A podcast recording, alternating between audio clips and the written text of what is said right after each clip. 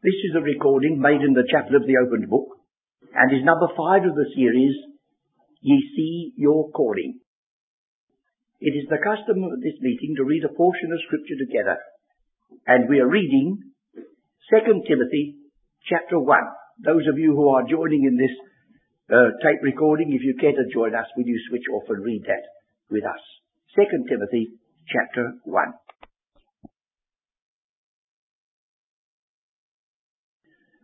We have had before us now four of these studies with the word calling as the basis. And this evening, we are taking the text for the moment out of 2 Timothy chapter 9 and reminding ourselves that this is a holy calling. Let us read that verse together again. Who hath saved us and called us with an holy calling not according to our works, but according to his own purpose and grace, which was given us in Christ Jesus before the world began. We have said before, and I believe it's true, that holiness is not one of the commonest words that is in everyday use. In ordinary business affairs, you would have the word just and right and true, but only in an exceptional case, would you find a business letter dictated in this part of the city that spoke about something being holy? It doesn't belong. The very nature of the word holy is like the word itself. It means entirely separated. But it means more than that. If you come to think of it, all other of the attributes of God are really focusing upon this final one. He is just. But justice is cold in comparison with holiness. For in comparison with holiness, the epistle to the Hebrews speaks about our God as a consuming fire. And you know how in Romans he said, for a just man you wouldn't find somebody perhaps willing to die, but for a good man you might. You know, justice is just 12 shillings, 20 shillings in the pound. But goodness perhaps gives a little bit over. But justice is, is exact. It's right. And God is exact and right. That if He was only exact and right, where should we be? And so God is love. And folks have said that's the climax and the ultimate. But God is holy. And that must never be left out of our reckoning. Now, I'm not going to repeat what has been said in an earlier tape recording. And I've got such a wonderful memory, I don't quite know where it comes. I leave that to you to look for it if you want it. Isn't that kind of me? True Berean spirit. You search and see. But in one of those tape recordings, I said this. Have you stopped to think of the difficulty that a man like Moses would have with a people coming out of idolatrous Egypt with all the elements that we know about them from the early record of the Bible, what a lot they were, to try to get them to get some idea, some idea of what God means when he uses the word holy. It's difficult enough for us to grasp it. How did he attempt it? Well, I looked at the scriptures and I found there was this approach. I'll only give you the barest outline. You can fill it in in order to impress upon this people the distinctive character of God and the distinctive character of his people. He put boundaries round a piece of land and called it a holy land. Well, it was no more holy than the next bit, and no more better soil than the next bit. But if God had separated it unto himself, that was the essential character. And then, in that holy land, he put a holy nation. He calls them so. They were very unholy in many of their actions. But because he had called them and chosen them and destined them for their high position in the days to come, they were a holy nation. Would you have said, oh, well, that's, that's near enough. Oh, no, not near enough. He chose out of that holy nation one tribe only, the tribe of Levi. And the tribe of Levi had access to God that the others had not. And you remember there was a rebellion raised by uh, one or two They said, all the congregation of Israel are holy. You're taking too much to yourselves. And those who raised that rebellion suffered a dreadful death at the hand of God. But it wasn't enough merely to be a Levite. Oh no, God chose one family out of the tribe of Levi. And that family were the family of priests, and not one of them ever entered into the holiest of all. He chose, now let's go like this. He chose one man out of one family, out of one tribe, out of one nation, living in one land, one man, to go into the presence of the living God in the holiest of all once a year and that without blood, not without blood. Now that was the way in which the Old Testament writers sought to give some impression upon this primitive people of this most advanced word, holy. I only think you catch the feeling now.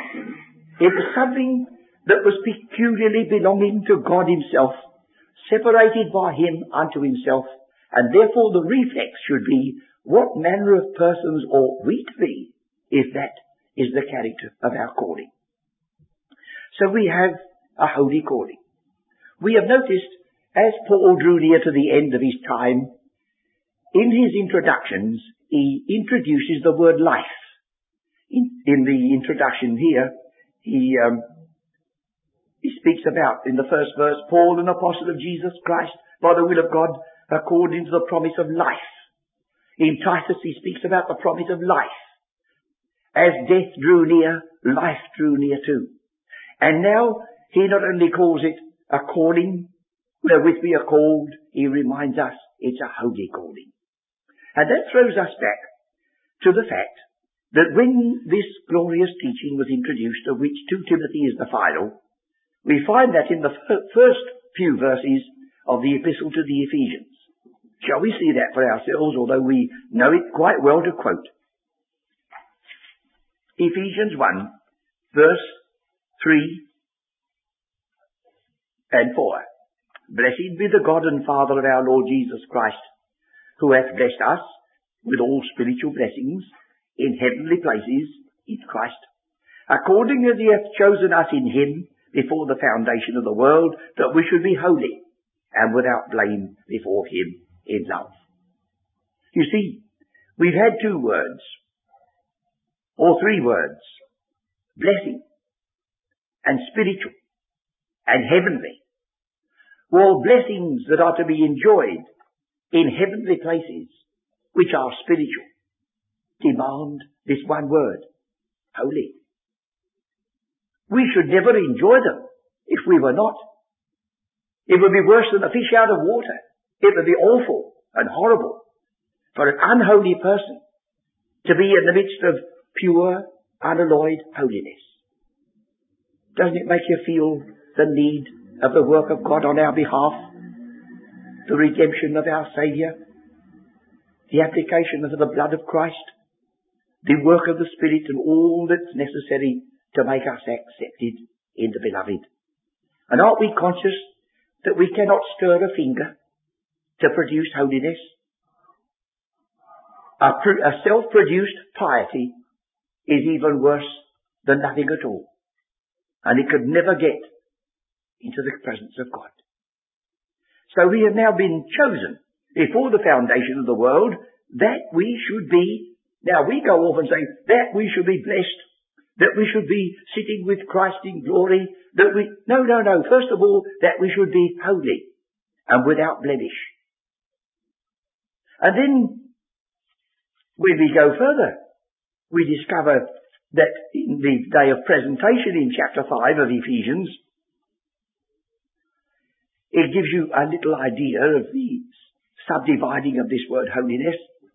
Verse 26 and 27, that he might sanctify and cleanse it with the washing of the water by the word.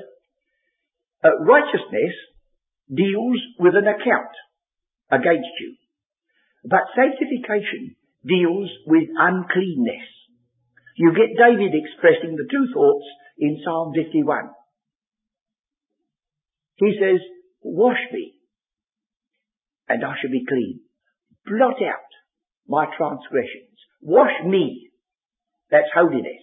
Blot out. That's justification. Righteousness put to your account and the account settled in God's books. Blot out. Wash me. So sanctify by the washing of water by the word, that he might present it to himself a glorious church, not having spot or wrinkle or any such thing, but that it should be holy and without blemish. So you see, we're getting back to the Old Testament statement, the beauty of holiness.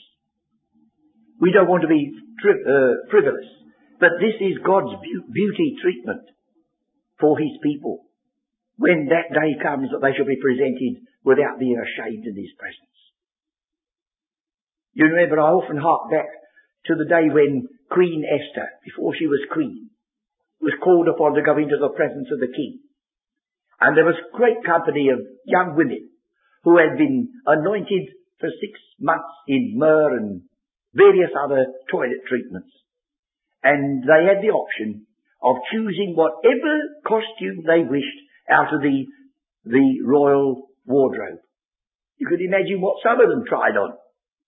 And then Esther, she was content to have whatever the one in charge gave her. That's where we are. Whatever we chose would be wrong. But what he gives to make us accept it is right. Well, all these things are a puny and poor attempt to say to you, don't use the word holiness triflingly. For without holiness, no man shall see God, it says. And holiness cannot possibly look upon sin. It must, be consumed in His presence. Consequently, if we're ever going to stand there, we must stand in the full acceptance that we have in Christ. Now we have another pair of statements in Colossians chapter 1, which you might like to uh, compare with this. Colossians chapter 1 starts off with these words in verse 12, giving thanks unto the Father, which hath made us meet to be partakers of the inheritance of the saints in light. Even if we leave it there, the saints. If it means only others who are sanctified, the inheritance that we have in front of us is an inheritance of the saints. That it can mean much more we have already seen in other meetings. That it refers to the heavenly, holiest of all by the way in which the words are used, especially in the epistle to the Hebrews. But for the moment, here we have an inheritance, but that's not all. We are made meet for the inheritance of the saints in light. And the article is added, in the light. When we are up there, friends, in that presence, there's one, one statement that's in this book which would be gloriously true. This thing was not done in a corner. There's no hiding there. There's no way of getting out of that searchlight. And it's been expressed in that wonderful hymn that sometimes we sing. Eternal light. Eternal light. How pure that soul must be. Not only so, not only does it say we are made meet for the inheritance of the saints in the light, but at the conclusion of this summary in verse 22, in the body of his flesh through death, to present you holy and unblameable and unreprovable in his sight. So it's in the light and in his sight we're to be presented holy. And I cannot conceive of anyone being so foolish as to think it was possible to get away with anything up there. You remember how the man gate crashed into the wedding feast? And when the king came round and saw the guests, he said, Friend, how camest thou in hither, not having a wedding garment? And you know what he said? Simply nothing. He had nothing to say. So here is the character of our calling, friends. A holy calling. And I hope that my little attempt to give you something of the solemnity of that word has helped you to see how much we depend upon the grace of God. Well, no, it's not only called a heavenly, uh, not only called a holy calling, it is called in Philippians chapter 3 a high calling. And there are some who translate this the calling on high. And there's a little trap for those who consider the grammar. Because in English, an adverb goes with a verb. Now don't think I'm a, I'm an authority on grammar. I'm not. But I think we've got so far as that. And the mere, the person who gets all these doctrines from a lexicon says, look, that is an adverb. An adverb goes with a verb, so thus this must mean God's calling on high. An upward calling. Not your calling in the sense we're using it that you have been called, but He is going to call you in the future. Well now the same word, the same word is used in Galatians when it says Jerusalem which is above. Well, instead of Jerusalem being called up on high, Jerusalem's coming down if you're going to have it that way. Don't you see? A law of grammar in English is not necessarily a law of grammar in Greek. This adverb is used as an adjective one way or the other. So there's no justification for translating Philippians according up. It's your calling still which is being now defined once more. But this time, instead of having hope attached to the calling as we have in Ephesians. Hope. That's basic. He attaches a prize to the calling here, which is supplementary. Because it's one thing to have a blessed hope, which you can never forfeit. And it's another thing to have run the race and kept the rules and touched the tape at the end and be able to say with the Apostle Paul, henceforth is laid up for me a crown. So you see, the high calling is stressed here with regard to the prize.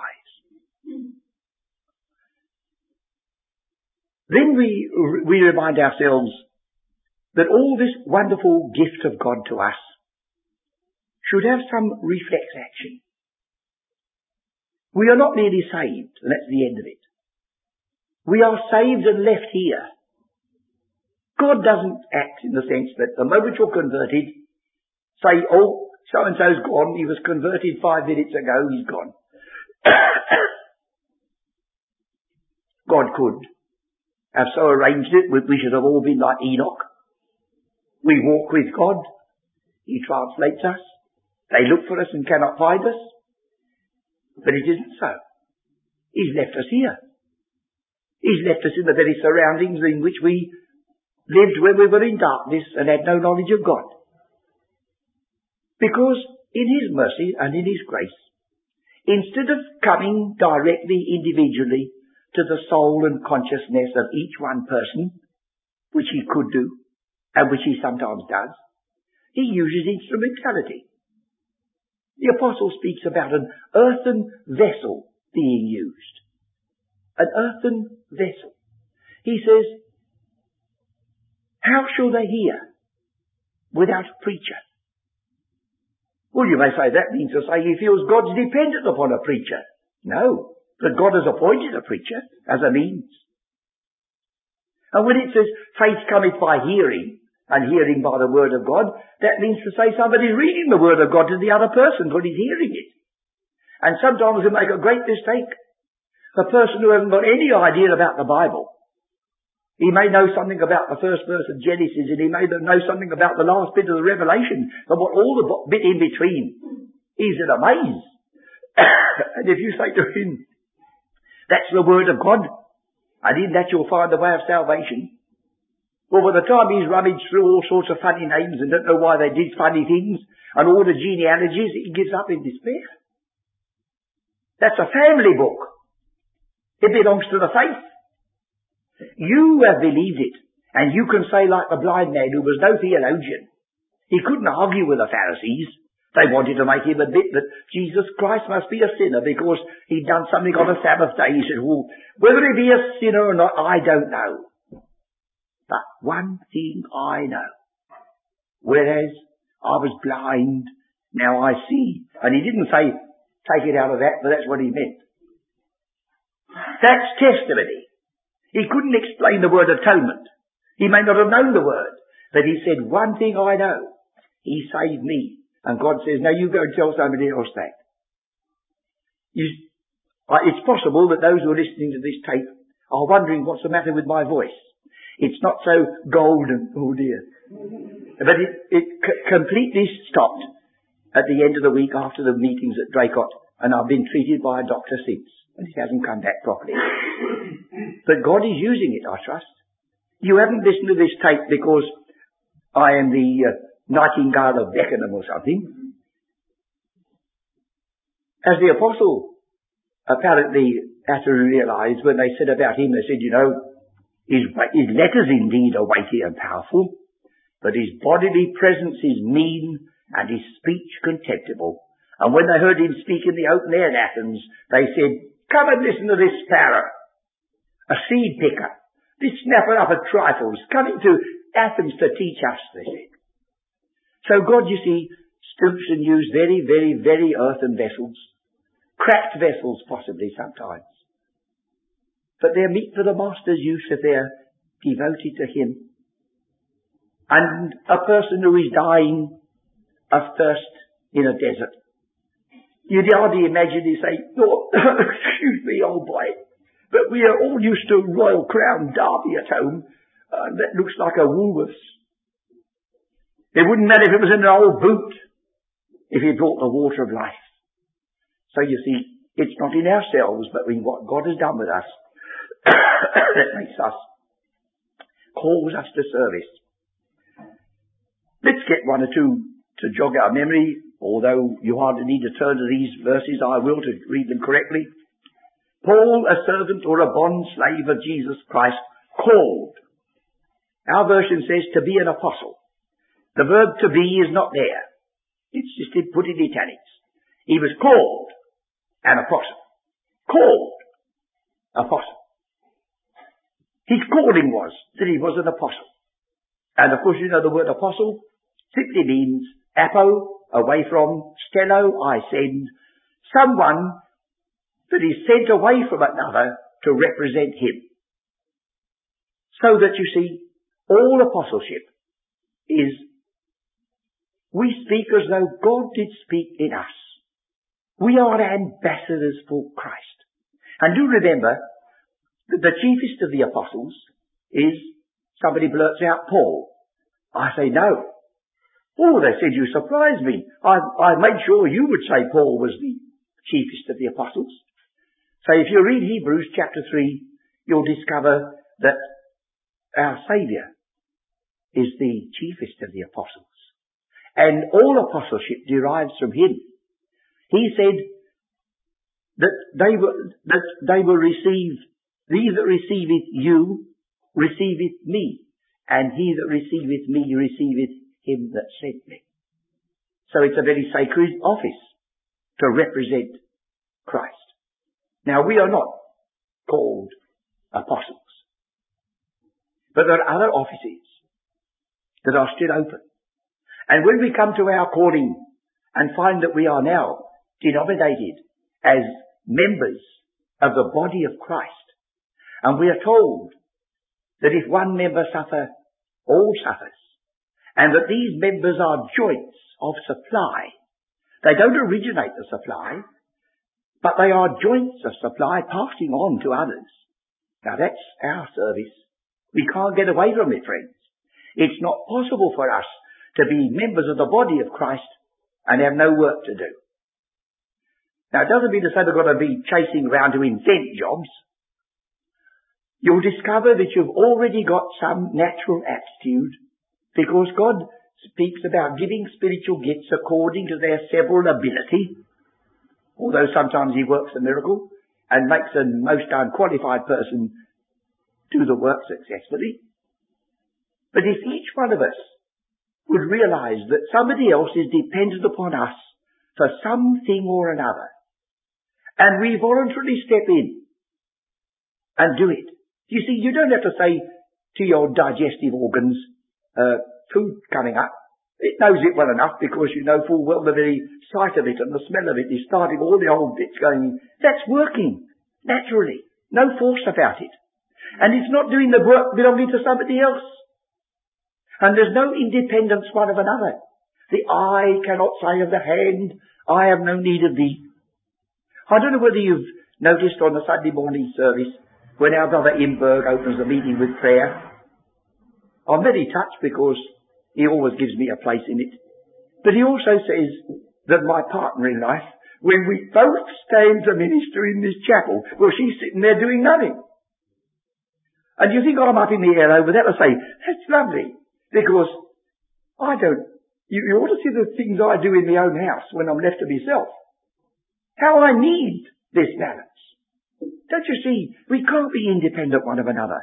And that is all a part of our calling in this question of service. well now let's turn our attention to something specific with regard to the Apostle Paul, and I'm coming back to Galatians chapter 1. Now this is an old story with many of us.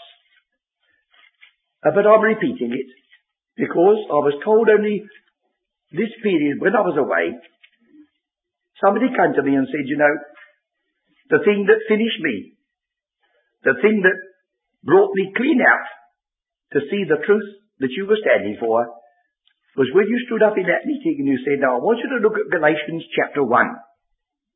And you put on the board the words not, neither, and but. Now most of you know it. But be thankful you know it. I want to make it plain again for those who are listening. Will you look at verse 1 of Galatians 1? Paul an apostle. Now instead of going on wishing them grace, mercy and peace, he stops. Not of men. Neither by man. But by Jesus Christ. That's a challenge, isn't it?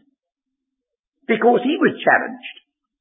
And he admitted he wasn't worthy to be called an apostle, but he had been.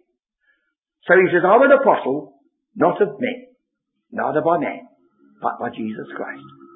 And then halfway down the chapter, verse 11, I certify you, brethren, that the gospel which was preached to me is not, neither, but. Not after man. I neither received it of man, neither was I taught it, but by the revelation of Jesus Christ. then comes his commission.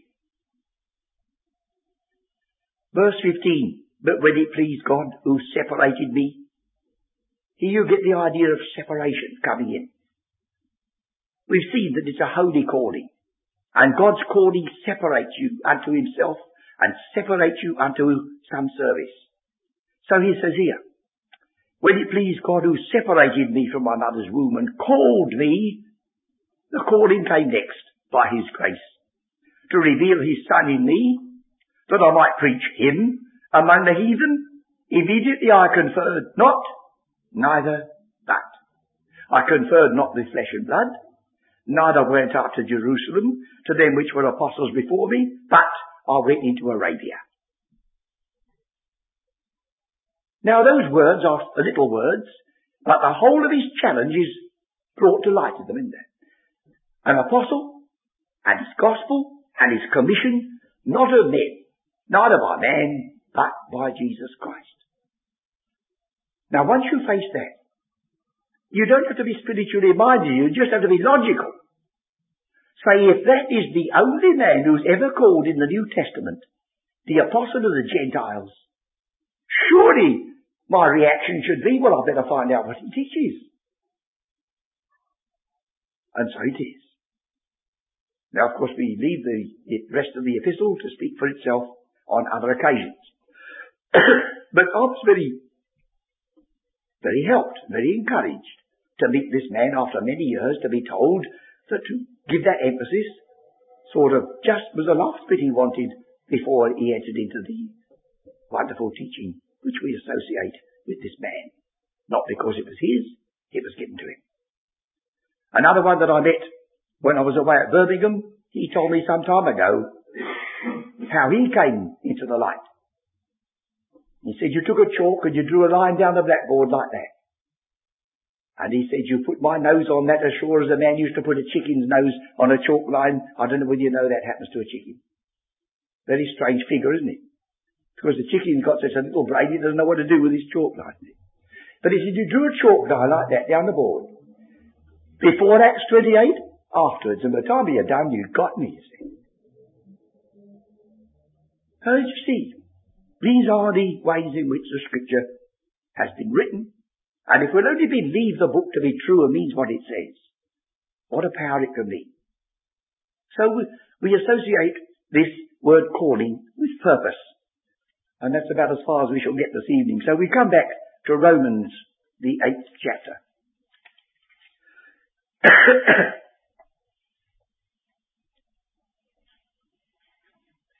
Starting at verse 28. And we know, or whether that means we can't start at Acts 28, uh, Acts 8, 28, because he's finishing up an argument. He says in verse 26, we know not what we should pray for as we ought. We know not that. But he says in verse 28, we do know this, that whether we know what to pray for or whether we don't, we do know this, that all things work together for good to them that love God. Who are those that love God? To those who are the called according to his purpose. So you see, this is no light thing. We're back again where we started this evening in 2 Timothy 1 9. He has saved us and called us with a holy calling, not according to our works, but according to his own purpose and grace that was given us in Christ Jesus before time began, before time of ages. So it's a weighty thing, isn't it? And here he's on the same line. Those who are called according to his purpose. Now he explains a bit further. For, do watch out the little logical particles of the Apostle Paul. He's a very logical writer. The word for means he's going on to explain. For, whom he did foreknow, he also did predestinate. Now, of course, we're up against a very difficult passage, and some folks can be very much upset. But don't you see that foreknowledge comes before predestination? How God can foreknow what a, anybody can do voluntarily thousands of years before the time, I don't know, do you? But it says so. He knows the end from the beginning. Well, as far as I interpret this, God knew whether I would respond to the call of the gospel when it was given to me, or whether I wouldn't. He didn't compel me to do one or the other. Because if we have no free will, we cannot commit sin. We can't help ourselves because we're not free. You don't, you, you might be, lose your temper over a machine or a car or something, well that's silly because the machine or car has got no will of its own. But you have at least the freedom of choice. So the, those who meet foreknew. Now the word predestinate looks on the surface as though it's destiny or fate. But that isn't so. It's the word destination. That's got no fate about it. That's where you're aiming at, where you're getting to. The Greek word pro, horizo, pro beforehand, horizo which gives you the horizon, that imaginary line that divides the sky from the sea, that's all. To mark off beforehand. And if every one of you have done your duty, that is, unless you haven't got anything to leave behind, except trouble. If every one of you done your duty, you have made a will, however small it may be, to save your loved ones a lot of bother afterwards. And if you make your will, you cannot help yourself but predestinate somebody to do something or receive something, can you? There's no destiny about it, no fate about it. You don't imprison that person's will because they know nothing about it, unless you tell them. And are they going to say, when the lawyer sends to them and say, uh, please sign the receipt I'm sending you, you have been left a legacy of £5,000. You say, oh, that's a monstrous thing. Fancy predestinating me. Locking up myself, my will. Has you ever heard people talk like that? What do you say? I say, if you, a poor mortal person, can predestinate someone to a blessing, and you don't intrude upon their liberty, Surely God himself, if he has a mighty purpose of the ages, He's not going to leave it all to chance. He saw that you would believe. So he put your name down in his will, and you are given an inheritance that's going to be a glorious one when you go into it. And surely you're thankful for it. So he goes on. Whom he did mark off beforehand, then he also called. Oh, nothing's left out. You see, it was very aggravating if you found, or your, your friends found, that after you were dead, the lawyer had forgotten to advise you that you were a legatee and you might have been living in comfort. Oh, no forgetfulness with God. He calls those whose names he put down in his will.